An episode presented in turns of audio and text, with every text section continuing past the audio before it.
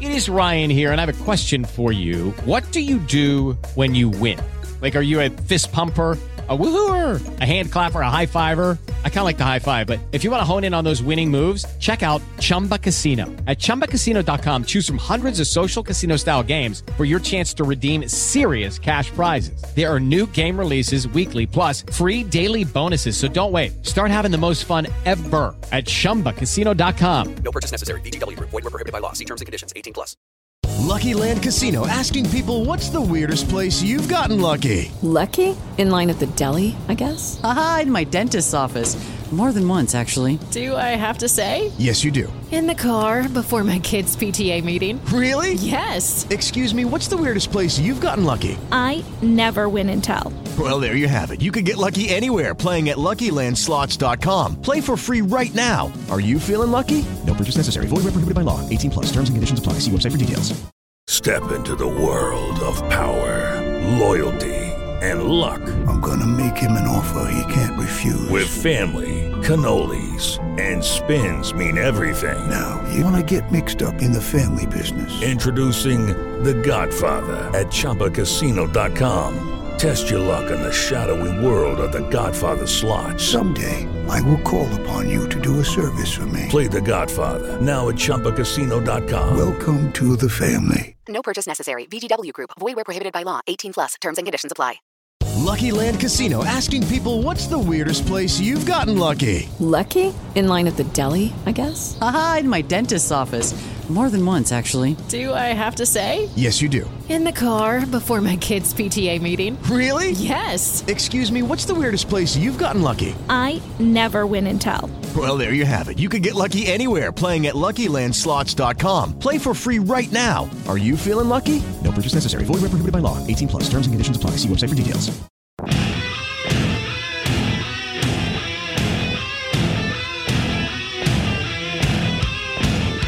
Welcome into Brewcast from Maize n Brew on the SB Nation Podcast Network. I am Luke Yardy, joined as always by Anthony Broome and Chris Castellani. We're here with you on Monday night, headed into Tuesday.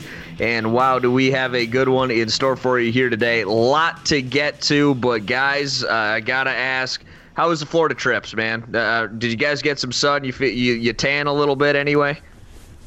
Well, here's the thing. Uh, people, since I got back, I got back like late, late Thursday, early Friday morning. People keep saying, "Oh, I'm sorry that you had to go down there and watch that." That was an obligation. Like going to church on a Sunday should be an obligation. I spent. I, I the weather was was great. It was mid 60s, pretty much all week with sun, and then the last couple days it was in the 80s. No complaints there. I spent two days at Disney. No complaints there. I am as refreshed and as invigorated heading into 2020 as I've ever been this time of year. So I feel good. Um, it, it, was good to get away for a few days. Uh, I know Chris's trip was a little bit different. Uh, we weren't obviously I was working the bowl game. Chris is doing something different, but um, yeah, I feel good. Sports are listen. I was on the new Star Wars ride. Sports are like sports are just a thing that that's out there right now. I experienced like total, complete, like the the purest happiness I think I could possibly feel the last week. So nothing. Uh, you won't get any complaints from me. 2020 is the year of of uh, of good vibes. So I I'm obliging that. Absolutely, Chris. How was your trip? Uh, it was fun. Uh, I, I don't know if uh, I had as much of a blast as Anthony did, but it was it was reinvigorating. It was very relaxing. You know, it, it's uh, it was very much something I needed to kind of decompress and get my mind off of things for a few days, and you know, almost almost two weeks there. So it was it was definitely a lot of fun obviously Anthony and I doing uh, you know kind of different trips. Anthony going down there to, to cover the game, and as well as have a little vacation as well. I was more down there just kind of for leisure, but uh, either way, it was fun. And and we've been given you know uh, at this time of year. Uh, sometimes I think uh, a lot of podcasts with football being over now uh, are given kind of a you know tough task as far as you know a minimal amount of stuff to deal with. We have quite a bit to talk about today. I think I think this bowl game, maybe not a a ton to cover, but a an intriguing game nonetheless. As far as uh, just another measuring stick of where this program is at and where the fan base is at. we also got some basketball to cover. Obviously, with this team having uh, one of its best players down, yesterday's result in the Breslin was uh, underwhelming and and remarkably disappointing. But this is a team that had a lot of eyeballs on them early on and is starting to kind of hit, hit a few roadblocks here going into the new year, and we're going to talk about that tonight. Yeah, and well, not I'll... to not to step on Luke, but let me just say this: the loss in the bowl game was a carbon copy. I feel like of every single loss that Michigan has had in the last two years. So right. forgive me if I, you know, people are going to want. I mean, it, it was five days ago, so I guess they don't want that now. I don't have anything to pick apart or things like that. I, I, I have some thoughts. We'll get into them. Um, most of my thoughts, I think, in this podcast are going to be framed with the view of next eight or nine months into the next season. So that's where I'm at. Well, well, I want to kick it off uh, with the bowl game because Anthony, you made the comment that people were like, "Oh, I'm sorry you had to go watch that game and whatnot." Like, yeah, the score was 35-16 at the end, but it, it, was much closer than that. Like, I don't think Michigan played that bad in this bowl game. They just didn't make enough plays to win, and that's kind of the carbon copy I think that you're talking about. But Michigan, with 13 minutes left in the ball game, was down 21-16, and they had it first and 10 at the Alabama 30. Right. Shea Patterson makes a terrible play trying to run and scramble, doesn't take care of the ball. You know, where have you heard that before? Uh, they end up recovering. Charbonnet jumps on it, but it's a loss of 13. They can't get anything going. They punt it. Alabama uh, stopped on the goes backwards a yard on their first two plays. Michigan's got them third and 11 inside their own 10. They complete a first down. Two plays later, they're in the end zone. That's ball game. You know, Michigan didn't make enough plays to win, but it's not like they got ran off the field. And I liked their fight. And I know there's no moral victories in this. You know, if you're a big time college football program, you had a chance to beat Bama. But at the end of the day, I, I liked the fight, and I'm not as down on this loss as I think a lot of people are. I don't know. What, what are you guys' thoughts on it? No, and I think because it is in a lot of ways similar to some of the other losses they've had in the last couple years, like I, I to get down about it, I, I don't. It's hard. Like you have Jim Harbaugh talks about steel in your spine. Like we've just seen this, so it doesn't. It, it, let me say this: it's frustrating for sure. Um, that game was there for them with, you know. Whereas, like, here's the thing. So, like the Notre Dame game last year, where they lost in South Bend, that game was one of those games where it was never cl- as close as the final score indicated. This to me was the opposite of that. It was never as wide a gap as uh, the final score indicated. I, th- I, think Michigan, for the most part, played pretty well, and, what separated them is that um, Alabama's quarterback played better than Michigan's did. Oh yeah, and and Mac Jones is a backup, and Shea Patterson is a you know or was it that era is over now. He was a two year starter at Michigan. He was um, a starter at Ole Miss. He was a former five star recruit. That ended a, a pretty, I think we can say it now, a pretty underwhelming college career. He wasn't bad. He wasn't terrible. He did. He certainly didn't play very well in the bowl game, but it was a guy that whose career I think can be best summed up as um, good at times, never good enough, and oftentimes just not good in the biggest moments. So um, not holding that against him. He had his turn. He, you know, he had his turn. He had two years. It happened. It's over. Uh, I don't think he was ever quite as bad as, you know, he was never bad enough to justify a benching after, um, you know, he turned it around about halfway through the season. Uh, but at the same time, uh, you objectively look at this game. This is a game that Michigan wins if they have a good quarterback performance. It is. I mean, you look. Yeah seven or eight overthrows. Uh, those are just off the top of my head. I mean, missed opportunities. Um, you know, the play calling. I thought Josh Gattis's play calling was was terrific in the first half, and then um, you could say it was bad in the second half. But again, is it a matter of just executing? Is it a matter of your quarterback playing better? Like I, I just think a lot of it starts there. Um, Michigan's offensive line, I thought, played very well. I, I thought that uh, you know, the defense uh, uh, here's the thing: is and I said this to a couple guys that were down there.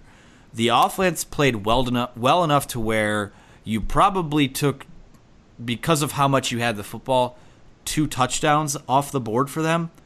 but because you didn't execute in certain moments, you probably cost yourself two touchdowns as well. So it was like a net.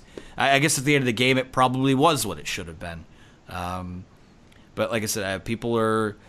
I thought the defense played good enough. People are piling on down Brown, and I've you know I've been up front with I, I think that it's time to change a var- variable there. I don't think it's going to happen, but I've been up front about that. But um, the offense did a good job keeping that defense off the field. The defense played well enough, but then again, you go and you look, and I believe Bama still ended up averaging somewhere around nine ten yards a play. So uh, again, it's it's a little more nuanced than going in and looking looking at the box score. But at the end of the day, it just um, this game summed up the season. There was a lot of good, but it just wasn't good enough, and it couldn't get you a win. So um, it is what it is. I, I don't think. Uh, like I, I, wrote earlier, uh, nobody's Jim Harbaugh's not getting fired. They're not folding the program. You forge ahead. I, I think that um, certain guys leaving, whether it be for the pros or whether it be via transfer. Um, I, I, let me just say this: I think that there is a there's going to be a leadership structure in place next year that I think is much better than what they had this year, and I think that's a positive for them. Okay, well, I, I you know I agree with the majority of what you said. I think. Uh, I, I thought they played very well in the first half. I thought the offense, the offensive play calling was fantastic. Uh, second half, I thought it stunk, to be honest. And, and I, I think, I think Josh Gattis as get, gets a passing grade for how he uh, called the plays this season. So I don't, I don't want to pile on too much. Uh, I thought, and I don't know who's to blame for this, if it's Gattis or Harbaugh. But one thing that really it didn't seem was brought up by anybody, and this is shocking to me in the first half, Zach Charbonnet was as good as we've seen him all year. Yeah. I mean, look, just fantastic. Breaking tackles, going for, you know, somewhere, it seemed every time, five to eight yards a pop in the first half. Uh, you have the ball, you're down 13 to 14 uh, with three minutes left in the first half. Harbaugh again mismanages the clock. Uh, they got bailed out by a you know a, ver- a very uh, long Quinn Nordin field goal. And if there is one positive to take away, really from the latter half of the season, it seemed like Nordin really took hold of the kicking job and, and was very good down the stretch. Um, but in that drive, in a first half where Zach Charbonnet was not only Michigan's best player, but the best player on the field outside of, of Jeudy for Alabama, Hassan Haskins touched the ball six times in a row for 17 yards. And in the second half, he got a majority of the carries. That made no sense to me. Obviously, you're playing from behind. You're going to have to start airing it out a little bit more. And in in those moments, we saw the flaws in Shea Patterson's game and the adjustments that Alabama made, and that's that they knew that Shea Patterson was did not have the ability to get the ball to Michigan's talented receivers downfield, even in one-on-one coverage. You saw that in the opening drive of the game. You get a good kickoff return uh, by Giles Jackson. First pass, uh, I believe, was you know either broken up or a drop by Nico Collins. A couple plays later, they missed a touchdown because Shea overthrew Collins down the field. That was kind of the story of the entire game.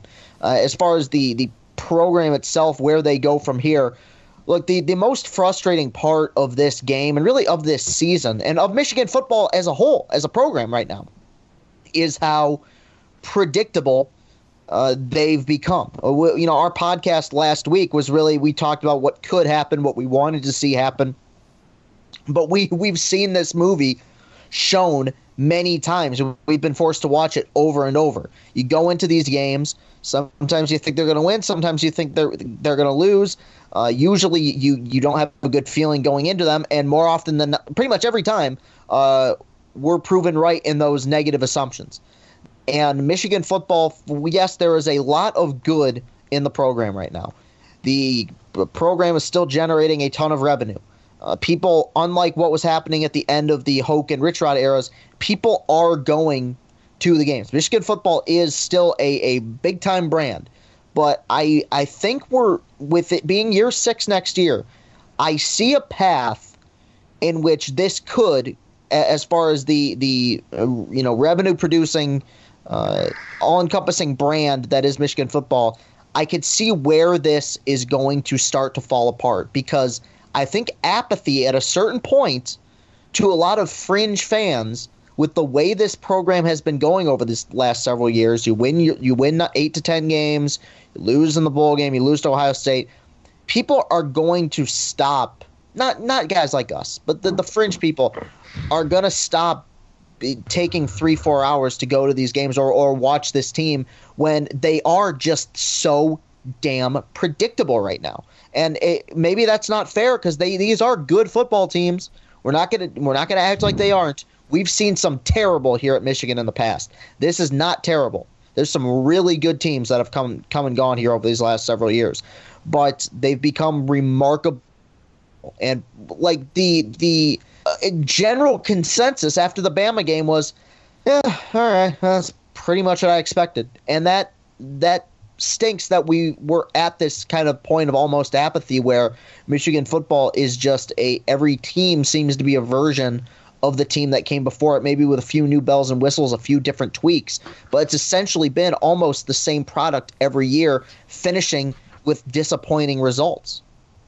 See, I, I, would disagree in the sense that I don't think that apathy is going to breed if Michigan continues to play in big games.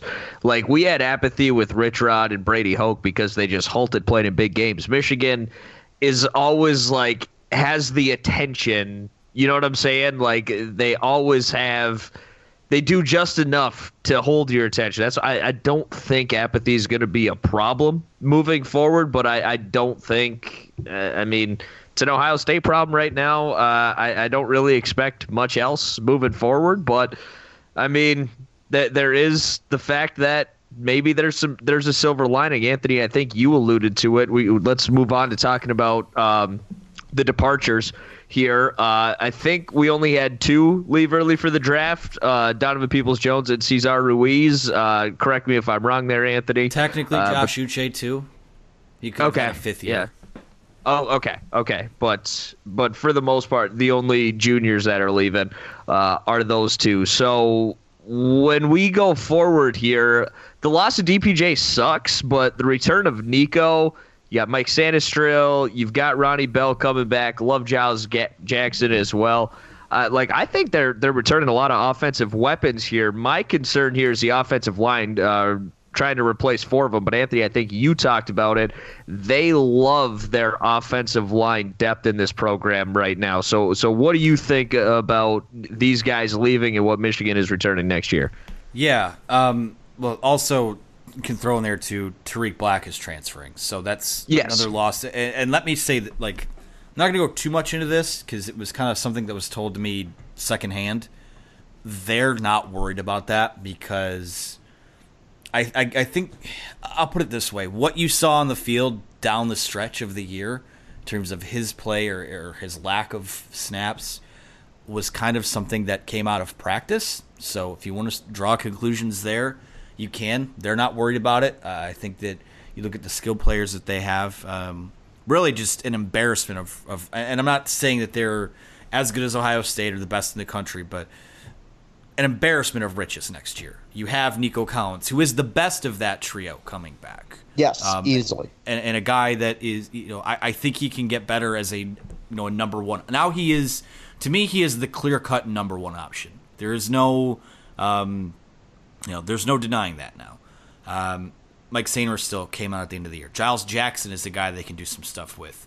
Uh, you see, you know, Ronnie Alabama, Bell. Ronnie Bell. I, I, mean, he's a guy that uh, you talk about a slot guy over the middle. He's um, he's that and then some. Their most productive wide receiver this year. Um, talking about Giles Jackson. I mean, you saw.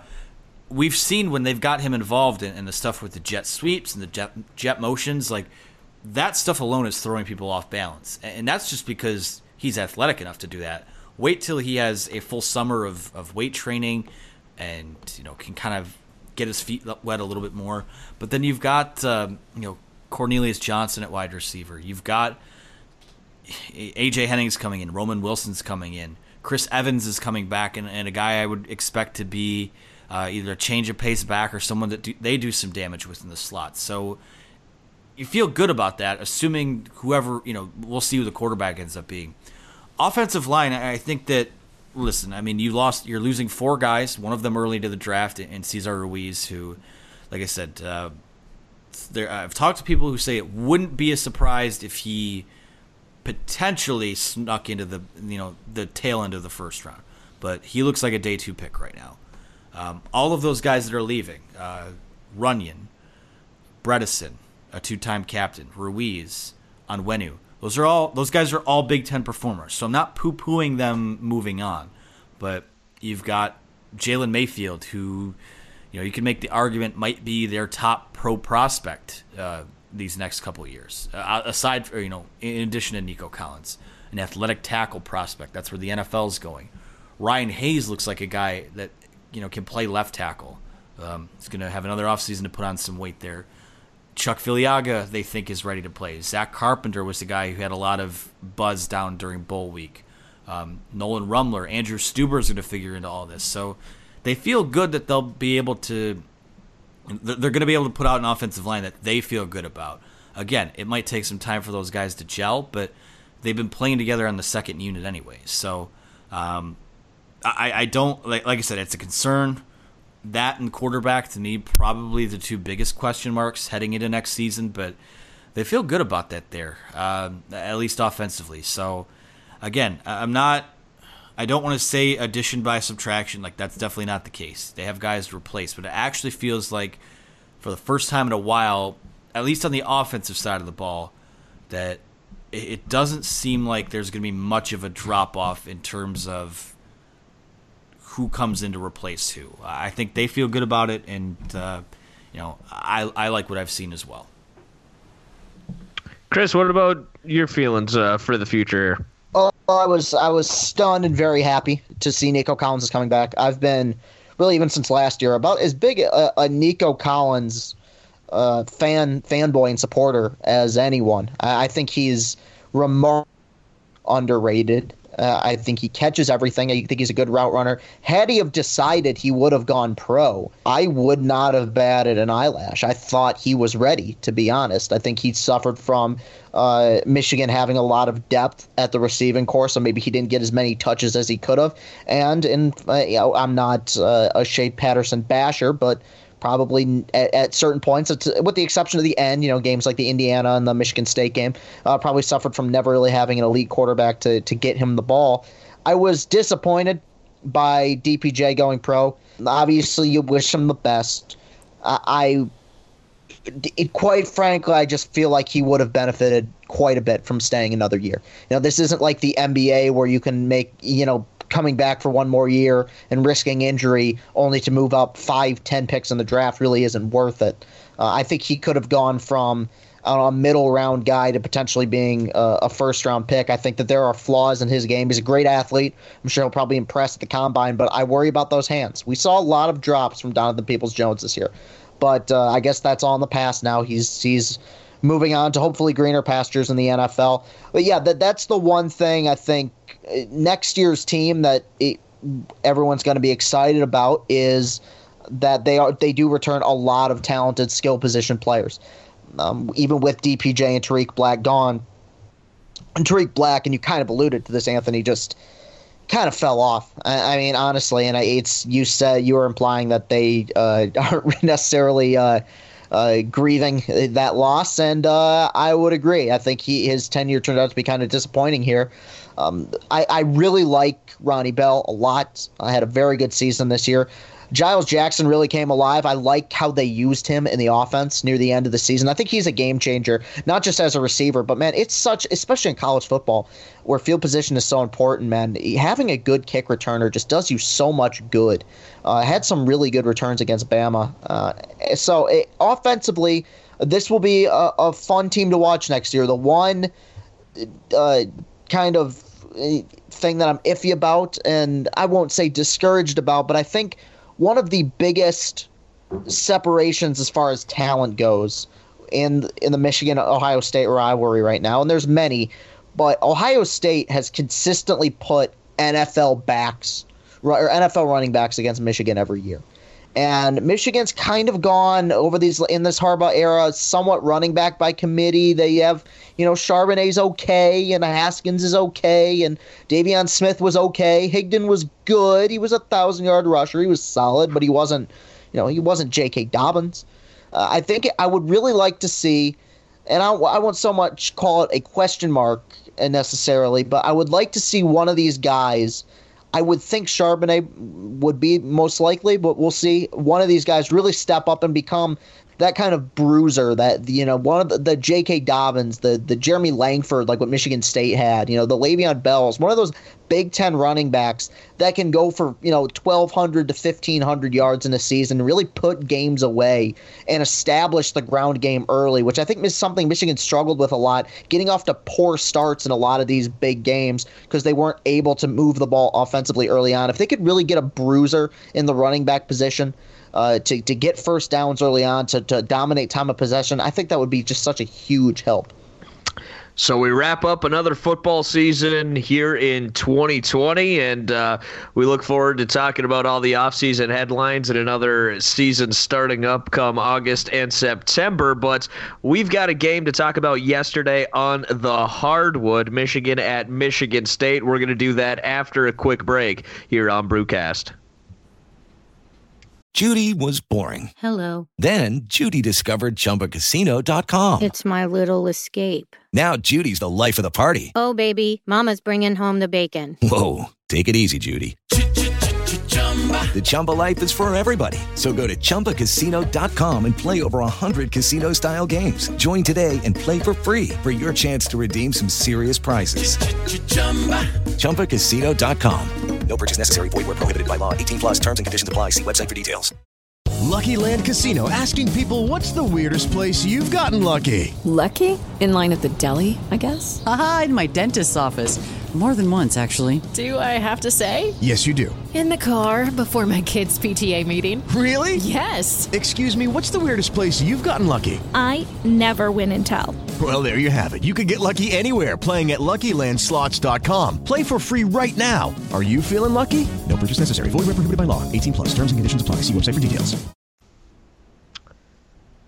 And welcome back into Brewcast. Luke Yardy, Anthony Broome, and Chris Castellani here with you. We just wrapped up uh, the 2019-2020 football campaign for the Michigan Wolverines. Now we focus our attention a bit to basketball. Uh, yesterday did not go great for the Wolverines. They were on the road to the Breslin uh, without their leading scorer in uh, Isaiah Livers. It was uh, it, it was a hard fought game for Michigan for most of it, but man.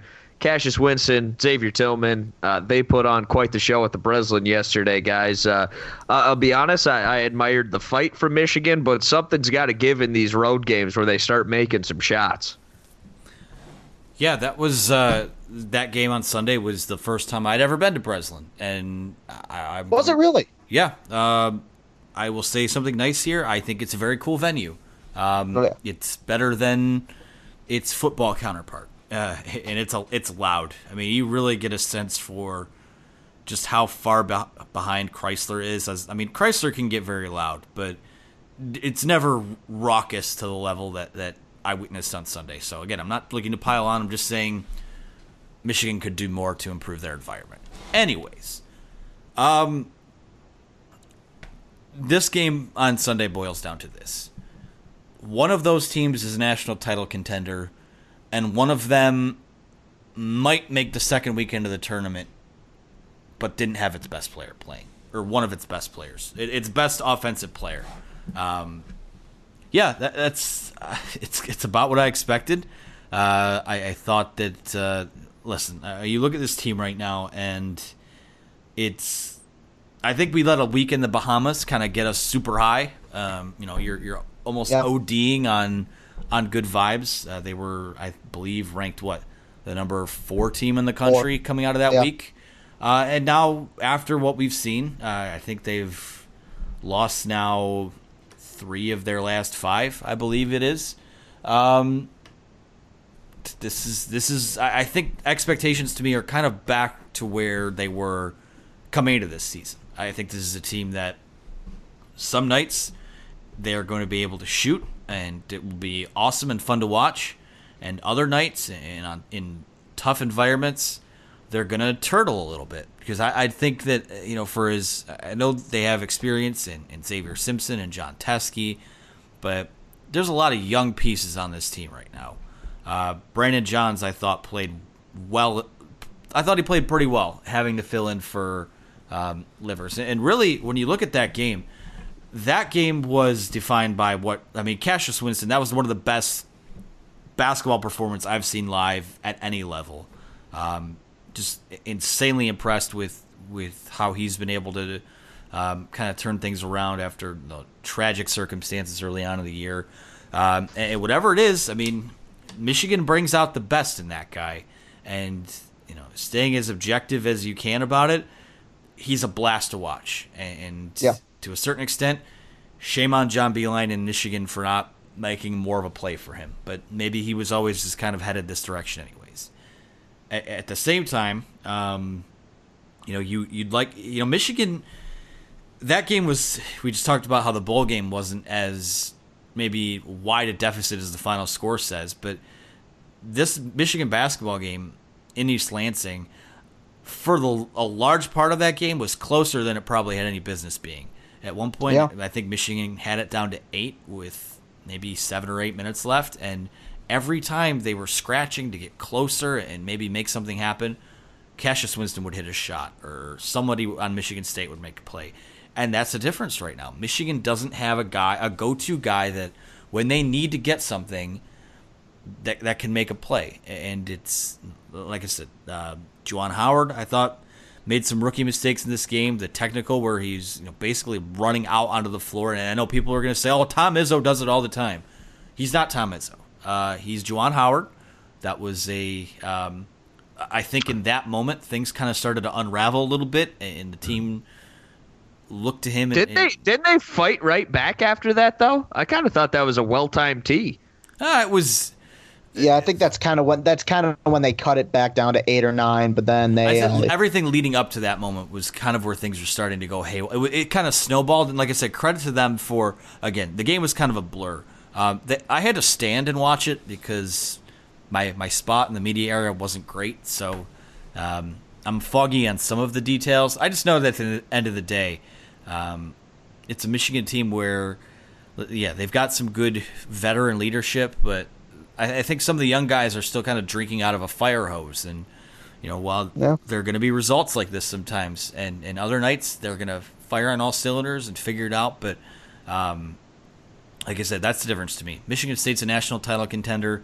They've got one of the two or three best players in college basketball, and Michigan does not, and, and they aren't that right now. So that's uh, that's where we're at. Right. I, I look. I I don't want to take a victory lap here because I'm actually I'm not happy that I'm right. But I was one of the big components of kind of slowing, you know, slowing things down, putting the brakes on things when this team was, you know, being catapulted to number five in the country. You know, because uh, you know they won three really good games in the Bahamas. Um, and the reason, and look, not to take discredit any of those wins, though North Carol, the North Carolina win is remarkably less impressive than it was a couple weeks ago. The Gonzaga win is still maybe the best win that any team ha- has had uh, this season in college basketball. You know, as far as a Big Ten team goes, that was uh, that was a remarkable victory, and and they played great in that tournament. They also shot the lights out of the ball. I mean, they they shot really well in that tournament, and we've seen so since then where this team will struggle uh, and how this team differs from the last couple iterations of Michigan basketball, and that's that they do not have the uh, prowess defensively that the last couple teams had. Last the last couple years, they Michigan basketball was able to win some slugfests. That you know you go back to the Elite Eight against uh, against uh, Florida State, the Final Four against Chicago Loyola. I mean, those were some ugly games where they were not shooting well, but they were able to stay in it and ultimately win because the defensive unit was just so good. You see a lot of lapses defensively this year. MSU had a lot of really good looks yesterday, especially in the first half, and uh, they took advantage of it. They executed and they made their shots, which earlier in the year was something they weren't doing. But I think that's going to be something to look at going forward. This is not as cohesive a defensive team as we've seen the last couple years. Now, this does not mean that this Michigan team is not incapable of beating some other really good teams on their schedule because I think we're still going to have several days in which Michigan does shoot the ball really well. Eli Brooks has disappeared over the last three, four games. I mean, he's been essentially non existent, and he was not good yesterday. And he was incredible early on in the season. and I I don't think I, I don't know if maybe cutting down his minutes would help. I'm a big David DeJulius fan. I think David DeJulius has more upside than almost anybody else on this basketball team right now. I think he's a guy who is a a, a point guard, but a score first point guard with the capability of playing the two. And if Juwan Howard wants to entertain that idea, I would say potentially giving DeJulius more minutes at the two and maybe mo- giving Brooks some time off uh, at points to try until he finds his game again might help. That's just an idea. But ultimately, like like you said, Anthony, it, yesterday came down to the fact two things. One, they're missing one of their best players, but MSU struggled with injuries too, and this has been something that's been uh, very made very apparent if you follow Michigan State media at all that they've been missing Langford and and obviously with the Hauser situation as well. Uh, and the Langford fact that, doesn't even count though. I like- know, I know, dude. I that's and even That's like saying Michigan's without Jordan Poole and Iggy Brazdeikis. I know, and even coming into this year when they said, "Oh, wait, wait till Langford comes back," I'm like, you guys know Jeremy Langford hasn't played organized basketball in like a year. He's not going to come back and be and be some mid-range god.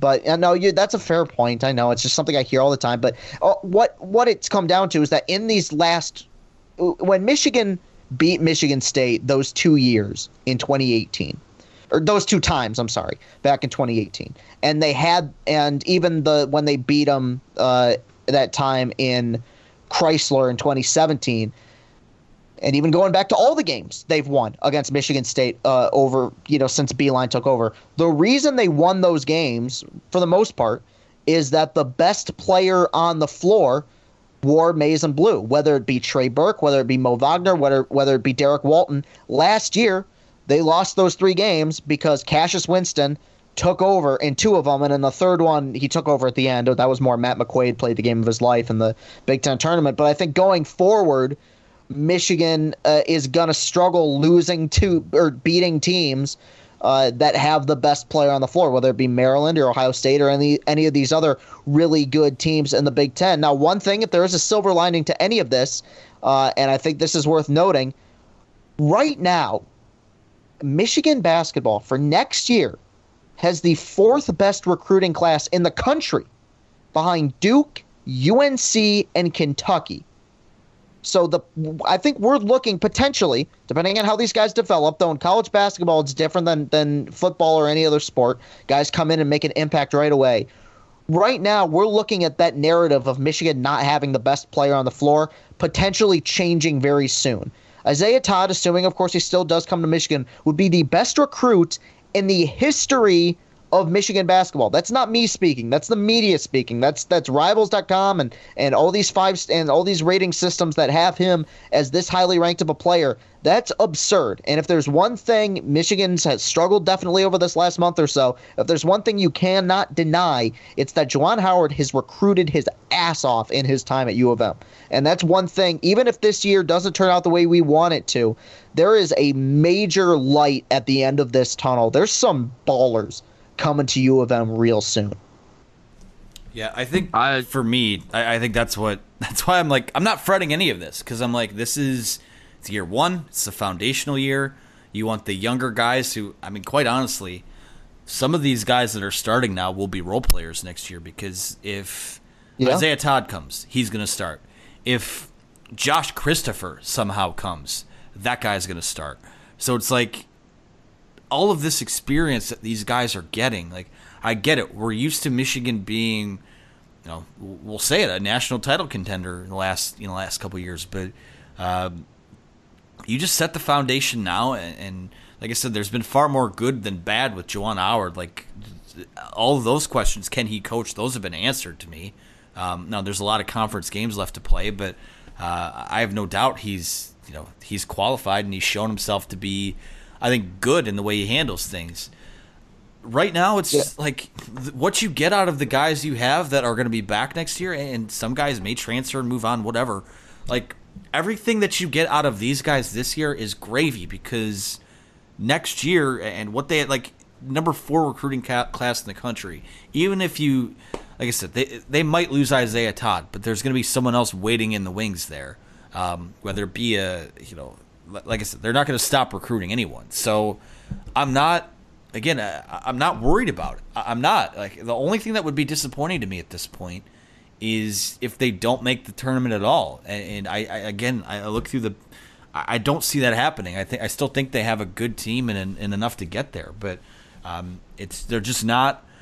They're just not what three games in three days back in November uh, has some people thinking that they were. They, they didn't peak, and they, you know, that North Carolina win is not holding up right now. Now the Gonzaga win will, um, yeah, big time. But North Carolina stinks. And so, again, um, I think those Iowa State, North Carolina are the number 55 and 58 teams on KenPom right now. So those are wins that you're like, okay, tip of the hat. Those are those are good wins, but um, perhaps they're just not, like like I said. I, I I think we're back to sort of best case scenario preseason thoughts on this team right now. I, I don't think they're a team that's going to miss the tournament. I don't think they're a team that that lacks talent. Uh, I just think they're a little inconsistent right now, and that's what happens when you're young. Um, so uh, people complain about Xavier Simpson. He is what he is. Some people complain about Jon Teske. He is what he is. Those guys are seniors. Um, again, just sit back and let it play out. This is a process right now, and a lot of a lot of programs go through these foundational years just hoping their team can win 14 or 15 games, or maybe do something. Michigan's got a shot to win 20 games here and make the tournament. I think that that's what the expectation was coming into the year, at least for me, and I think that's what it should be moving forward. So we'll see what happens. Yeah, and, and I do want to say one more thing is regarding Juwan. I and I know you weren't you weren't saying this, Anthony, but I I thought yes their game plan yesterday was completely fine. I mean, like there was nothing that Juwan did as a coach. The looks were even fine. with the tech. Shot attempts were Yeah. fine. They're just not hitting them. Right. Yeah. Exactly. And, and they dude, they threw everything at Cassius. I mean, they tried Simpson on him. They tried Wagner on him. Te, you know, Teske was obviously mismatched, but they tried him on him on him. MSU was hitting, getting, getting shots. I mean, I, I think the lapses defensively have more to do with just a you know lack of execution than it does coaching. So I, I don't really uh, have any issue with the way this team has been coached so far. If anything, they've kind of overachieved. Yeah. I mean, th- there was there was a lot of people, including myself, who were very down on this team, and they've. I mean, if you would have told me preseason Michigan was going to lose uh, to Michigan State without Isaiah Livers at the Breslin, I would have said they would have lost by 30. Yeah. So in a way, you know, having it at, at a nine point game, and I don't do the moral victory stuff, you guys know this, but having it at a nine point game with 10 minutes left uh, shows that there is still there's still been a lot of growth on this team. Yeah. No question about it, man. And, and a lot of ball game left um, in this basketball season. A lot of room for improvement, and we'll just have to see what happens. But uh, I think that's pretty much all we got for uh, today. And uh, another great show. Unless you guys have anything else you want to add, real quick. No, I mean, I just a quick little addendum to what Chris's final point was. I mean, again, at some point, you just need to take your hat off to a guy like Cassius Winston in Michigan State. Like they tried the drop coverage uh, with the ball screens, they they switched up. They tried hedging, like everything just everything just didn't work because that's just how good. You know, it's not as simple as you know. Some of the people I've seen in comments or on Twitter are like, "Oh, well, duh, Cassius Winston's their best player. Like, of course, like, how you just not throw the kitchen sink at him and shut him down? Like, that's not how basketball works. Do you think, like, If it if it were that easy, somebody else would have done it by now. yeah? Do you think everyone comes into an NBA game going, "Gosh, you know, if we just shut LeBron James down, I mean, like, he's, you know, he's a good offensive, like, he can score, he can just, like, it, it doesn't work like that. Like, basketball is a game that simply can be dictated by an individual.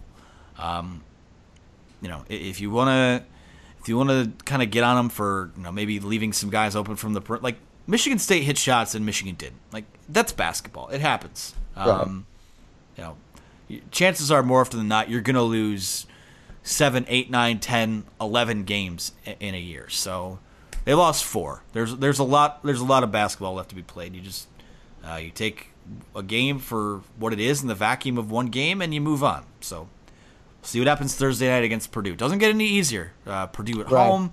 They go two and then they go to Minnesota and to Iowa. So um, It's tough. Tough. I mean, whether Livers is back or not in these next couple of games, which again, very different. Listen, I'm not the caliber athlete that Isaiah Livers is by any stretch. He's got about a foot on me and, you know, maybe 70, 80 pounds. Uh, you do that. Like what happened to his groin, or at least what looked like what happened?